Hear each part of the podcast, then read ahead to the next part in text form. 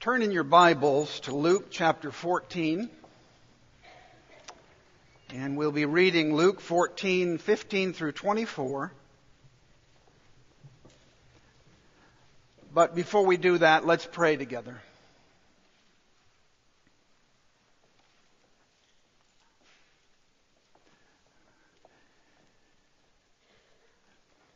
Lord, we are called to mercy ministry. We are called to show mercy. We recognize that, Lord, and we also recognize and we understand how completely and utterly and totally inadequate we are to that task. Lord, we thank you for that calling, and we pray that as we read your word, as we hear your word, we would recognize it for what it is, the very bread of life. Lord, you have promised that your word read and explained and preached and taught will never return empty, will never return void, will never return without having its full effect. And so, Lord, we claim those promises. We pray that as your word is heard, as your word is read, as it is preached, we pray, Lord, that you would help us fix our eyes on Jesus. That we would see his wonder and majesty and beauty. That we would be moved, that we would be changed, that we would be transformed, that we would be led as a result of even just hearing your word read. And we pray that you would come by the power of your Holy Spirit. And we pray these things in Jesus' name. Amen. Luke 14, 15 through 24. And when one of those who reclined at table with him heard these things, he said to him, Blessed is everyone who will eat bread in the kingdom of God.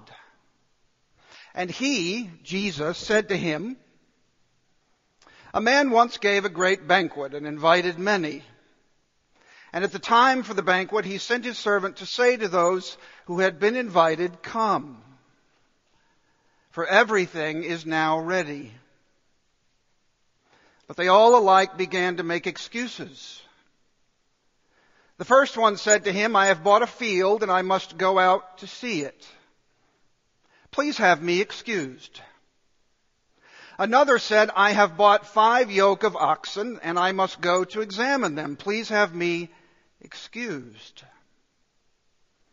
Another said, I have married a wife and therefore I cannot come. So the servant came and reported these things to his master. Then the master of the house became angry and said to his servant, Go out quickly to the streets and the lanes of the city and bring in the poor and crippled and blind and lame.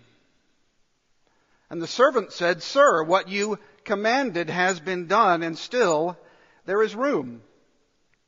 And the master said to the servant, Go out to the highways and hedges and compel people to come in that my house may be filled. For I tell you, none of those men who were invited shall taste my banquet. This is God's Word. It's the Sabbath day. Probably following a synagogue service, a synagogue worship service, and Jesus has been invited into the home of some prominent influential community leaders. Pharisees, scribes, experts in the law, experts in the understanding and teaching of the Old Testament. These are people that know the scriptures. They know the Old Testament. They know the scriptures that they have. They're well off. Their needs are met. They are respected, influential, educated, and intrigued by Jesus. Who is this? They recognize that this Jesus is gaining a following among them. People are responding with personal relationships and they're responding to his teaching. And he's teaching as though he has authority, as though he's certain of what he's saying, of what he's teaching. He's tra- teaching with great confidence, great authority about the law, what's lawful, what's not, about who should be honored and who shouldn't be honored, about the Sabbath day and what to do or not do on the Sabbath day, the meaning of the Sabbath day. He keeps talking about the Messiah, the King, the kingdom. And when one of them hears him speak about the kingdom, the coming king and kingdom, he bursts out, Blessed is everyone who shall eat bread in the kingdom. Blessed is everyone who shall eat bread in the kingdom. Now, this group that's sitting with Jesus would have had several different perspectives on what he's saying about the king and kingdom. One group would have said something like this Oh, we're so glad when the kingdom will come because the good Jews will be separated from the bad Jews. Another group would have thought something like this We're so glad when the king and the kingdom comes because the Jews will be separated from the Gentiles. Another group would have thought, oh, we're so glad when the king and kingdom comes because the good people will be separated from the bad people. And we could go on and on. And they're looking at Jesus. Jesus, what do you say? Jesus, who's included? Who's invited? What will happen when the king comes? When the kingdom comes in his glory, in its glory. And Jesus, as he often does, doesn't give a straight answer, but he tells a story. Once upon a time, there was a great man who gave a great banquet. Now, this is a pretty familiar passage, I know, to, to many of you. And the themes in this story are themes that we would immediately recognize, don't we? Particularly as Southerners, inviting someone to a meal on the Sabbath day, the importance of showing hospitality, having a conversation in and around a, meal and all the planning and preparation that goes into a meal, the, the invitations that go out, the save the dates that go out, all the preparation that goes into it. Now look, I, I've lived, we know, we get this, don't we? hospitality, planning, preparation, invitation. Sometimes for some events, I get five invitations for the same event, and every event is a little bit different, and I'm still trying to figure out, I've lived much of my life in the deep south and in Mississippi, and I'm still trying to figure out what the, what in the world snappy casual is.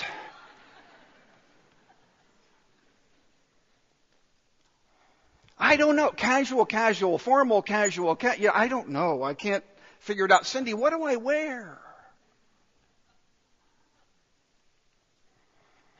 And she helps me. But we, we get this. We get the scene is hospitality. The scene is food. The scene is conversation. The scene is about invitations. And this great man has invited his peers, his friends, his associates. The invitations have gone out. They have been sent out. They have been received. They have been confirmed. Yes, we will be there. The day arrives, the reminder goes out, the servant goes out. Come, everything's now ready. It's time. And now we see a series of excuses. I said I'd come, but I'm not going to come. I told you I would be there, but I'm not going to show up. And on the surface, maybe we reading this with our American English eyes might not see exactly how insulting this actually is. But the excuses are ridiculous, offensive, and insulting. A series of public insults.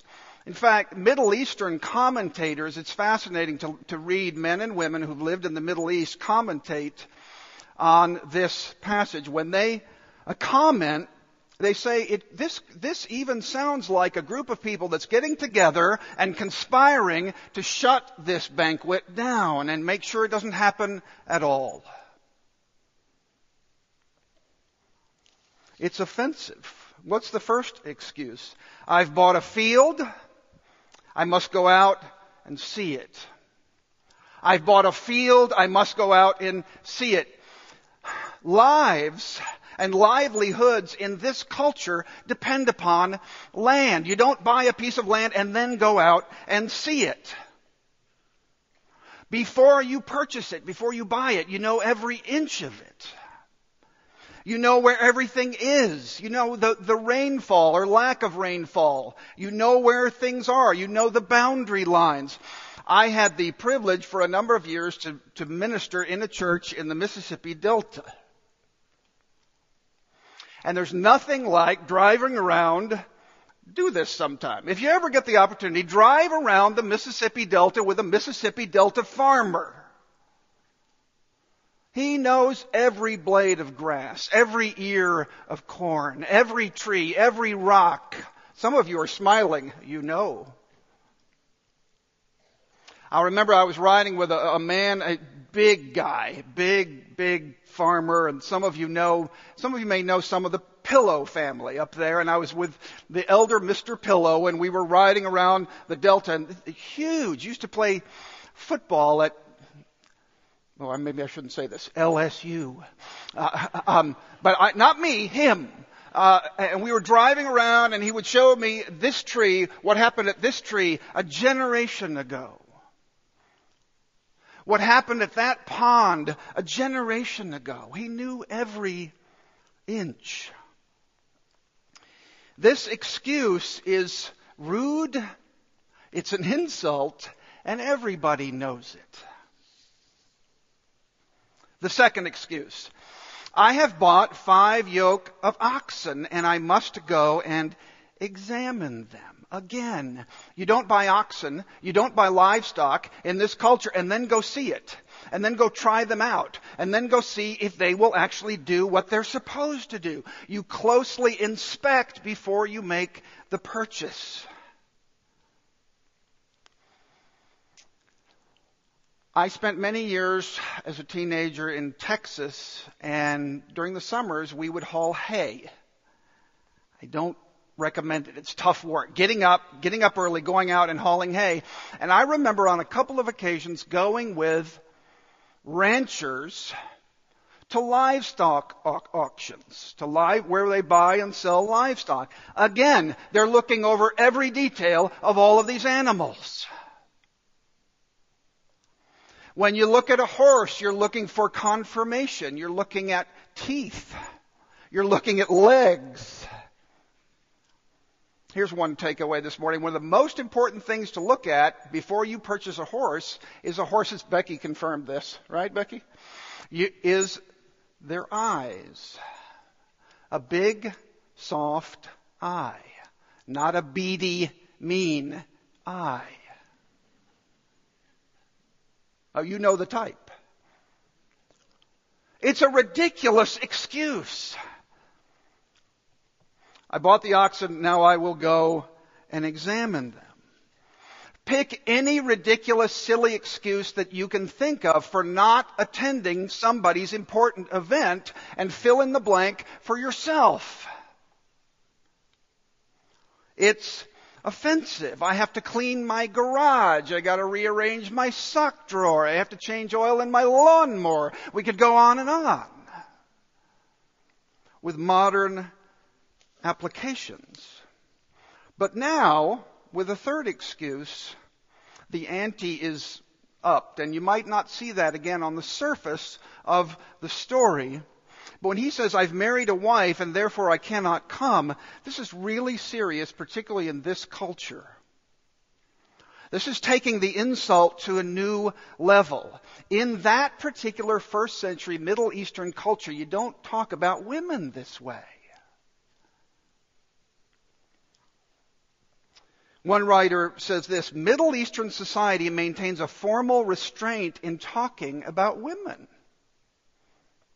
In a formal setting, the men do not discuss women. Middle Eastern chivalry produces a dignified and respectful manner of talking about women. This third guest is very rudely saying, Yesterday I said I would come, but this afternoon I'm busy with a woman. I'm not interested. Yesterday I said I was, would come. Uh, today I'm busy with a woman. I'm not interested. I'm not coming. Surely this excuse is rude, he goes on to say, in any society, but it is intensely rude in the Middle East. And unprecedented. What is Jesus saying? He's saying that they are saying, we're not interested. We're not coming. And I hope it doesn't happen. And he's saying, if you're a Pharisee, that's you. Pharisees here, Pharisees here, Pharisees here. Is that you? Sorry, Jesus. I've got better things to do. Sorry, Jesus, I've got this, I've got this, I've got this, I've got this. Whatever you fill in the blank, you know, you know yourself better than I do. And I know the excuses I make. Now, how does the host respond? He responds, well, we can sum up his response with two words. Sum up his response with two words grace and mercy. And this story gives us a picture of both grace and mercy. As one commentator says, hear this. What's the difference, by the way, in grace and mercy? Grace always deals with sin and guilt. Mercy always deals with what we see of pain, misery, distress, the results of sin. Grace extends pardon. Mercy extends relief. Grace cleanses and reinstates, mercy cures, heals, helps. Think of it this way grace saves, mercy serves. Grace saves, mercy serves, and sacrifices. And the host of the banquet sends his servant out and says, Go get the poor, the crippled, the blind, the lame. Go out in the highways and the hedges and, and compel them to come in. Don't take no for an answer. Go out and get the kinds of people that say something like this. Me? I don't get invited to things like this. Do you know who I really am? Do you know what I have done? Do you know my reputation? Do you know my job? Do you know my friends? Me? I can't repay you. I have nothing to give. I have nothing to give back to you. This is too good to be true. It's unbelievable. Yes, it is. It is too good to be true, and it is unbelievable. He says now, go out and get those people. Don't take no for an answer. I started out my ministry life in camping, in Christian camping, and I was the director of a Christian conference center in, in Texas. And one of the things that we would do every summer is we would set aside time and space in our family camp for people that couldn't afford it, but people would step up anonymously and pay the price in place of the people that came. So the price was paid, and that they could come, they came free. I will never forget seeing inner city families, seeing others who were hurting in various ways and couldn't afford something like that, walk outside, look up, and say, I never knew there were so many stars in the sky. Stand by a fire, outside fire, roast a, a marshmallow for the first time, but never have, having seen a fire, never having ridden a horse, never having seen an animal, and just put the rest of us to shame. They were walking around in sheer wonder. Me? I can't believe it. I can't believe it. David Martyn Lloyd Jones, in his commentary on this passage, says this Those who show mercy are not only prepared to put up with their own troubles, but to take on other people's, to help them in distress, freely to join them in their time of trial, and to get right into their situation. I'm going to read that again, and you tell me if it doesn't sound like somebody. They're not only prepared to put up with their own troubles, but to take on other people's, to help them in distress, to freely join them in their time of trial, and to get right into their situation. That's Jesus.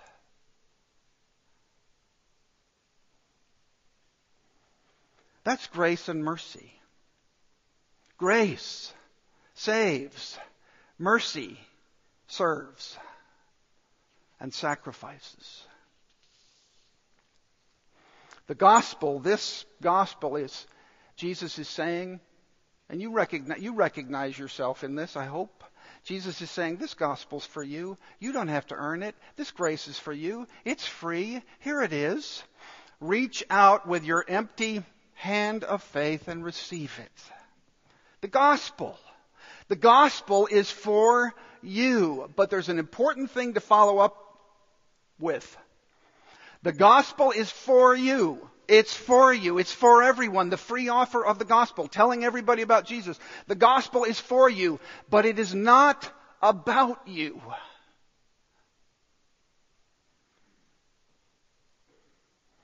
It's about Jesus. You are not, I'm telling myself this more than anything else. My wife tells me this all the time. Brad, you're not the center of the universe.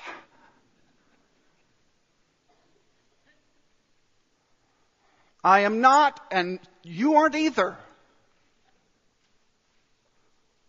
And we all need to hear that on a regular basis. It's not about, however you want to hear it. It's not about you. You're not the center of the universe. It's Jesus. Fix your eyes on Jesus, the author and perfecter of your faith. And now Jesus calls you to be his servant, his ambassador, to represent him, his witness and show to others, just positively glow to others, grace and mercy because that's what you've been given in and by Jesus Christ and you know it and you show it.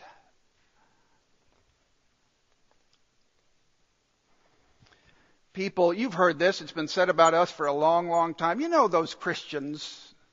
They're so heavenly minded, they're of no earthly good. No. It's just the opposite.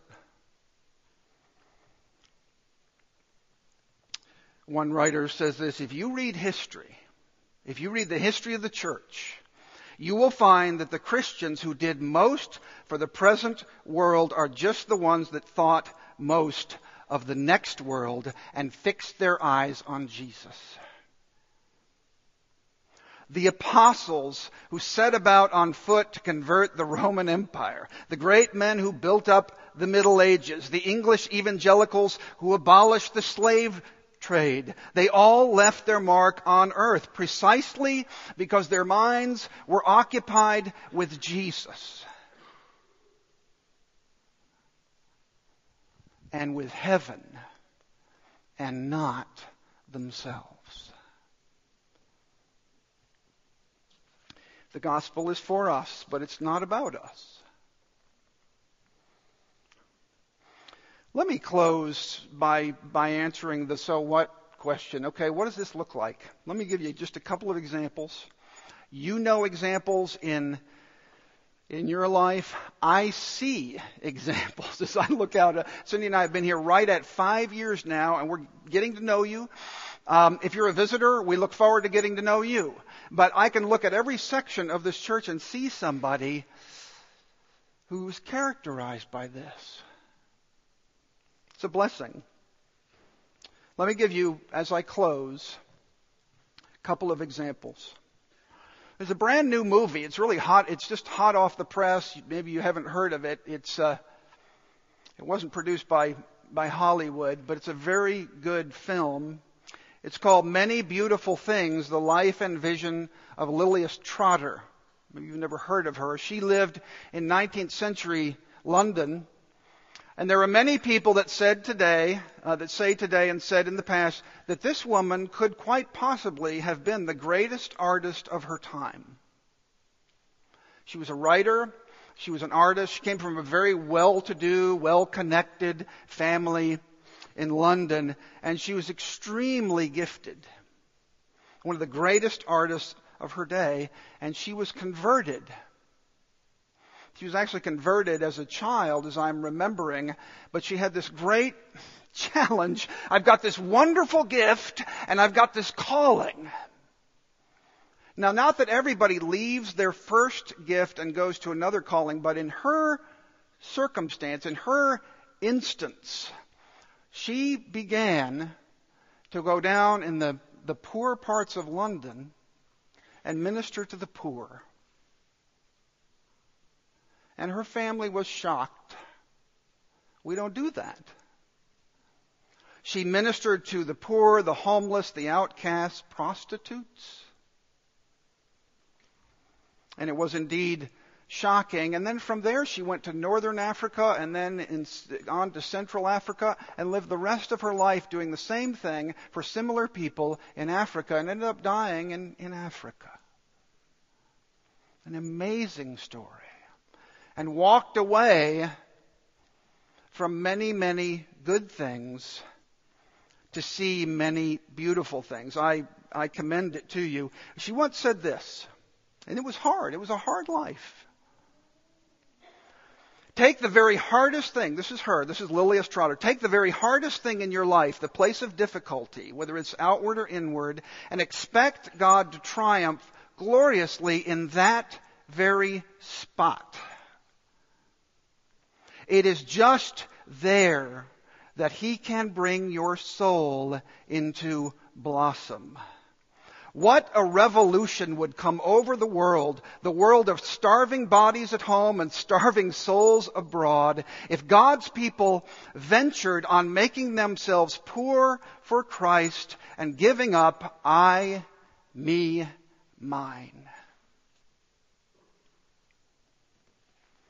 Very convicting. One, one more example. I was talking to somebody just a few weeks ago, not in this church, in another town, another church, somebody that I've talked to on and off through the years. And this is somebody that's very discouraged. Life has been hard for her. Um, tough relationship with, with family, divorced, hoping to get remarried, just discouraged on and off through the years. But she is in a very wonderful, good, solid church. Strong Bible preaching and teaching uh, evangelical church. And she wrote me, you know, I, I, kind of, kind of dread it when I see the, the email comes or whatever. Oh gosh, I wonder what's going on now. Well, she wrote me just recently. And by the way, we don't dread it when you contact us. Please contact us. We love to. This is another person from another church in another city.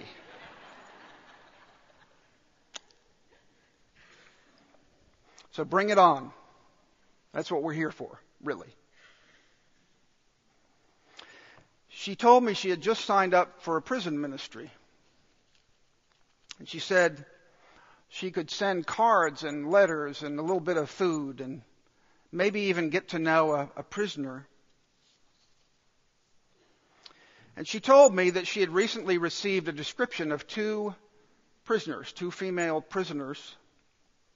And she wanted to share it with me because she said, when I held the descriptions in my hand, tears fell on the paper. And she sent me a copy. I'll read you, I won't mention names, but one says, I'm 48 years old. I've committed murder. I've been incarcerated for 25 years. I would really like some mail and to meet at least one friend. Thank you for your time and kindness. Another one says, I'm 58 years old. I'm a sex offender. I know that only God forgives sex offenders, but I would like someone to write me and be my friend. I've been locked up for 20 years. Because I'm a sex offender, no halfway house is available for me. And I know the world does not forgive sex offenders. So it's been very, very hard to get someone to be my friend. Now, if I read that, or if you read that and you're thinking, boy, thank God I'm not like that, and I haven't done those things, you're a Pharisee. I'm a Pharisee. Praise God, I'm not in that kind of situation. I've done this and I've done this and I've done this and I've done this. If your response is that, you're a Pharisee. Welcome to the Pharisee Club. We're everywhere. And I wrote her back and I quoted this passage. I said, Remember that Jesus said, Go out quickly into the streets and the lanes of the city and bring in the poor, the crippled, the blind, and the lame. And she wrote back, and I asked for her permission. She wrote back and said, Brad, most of the time I feel poor, crippled, blind, and lame. But I'm really excited about being a friend to others who are poor, crippled, blind, and lame. Grace saves, mercy serves, and sacrifices. We are about to sing five verses of Amazing Grace, and I know you know it. If you can sing Amazing Grace and mean it, you're ready for mercy ministry. If you can sing Amazing Grace and sing it out, if you can sing it, you are ready. If you can sing it and mean it, you are ready for mercy ministry. Whether it's out there in the atrium or somewhere in your neighborhood, wherever, because you know that you have been the object and the recipient of the greatest mercy ministry ever offered that of Jesus Christ. Let's pray.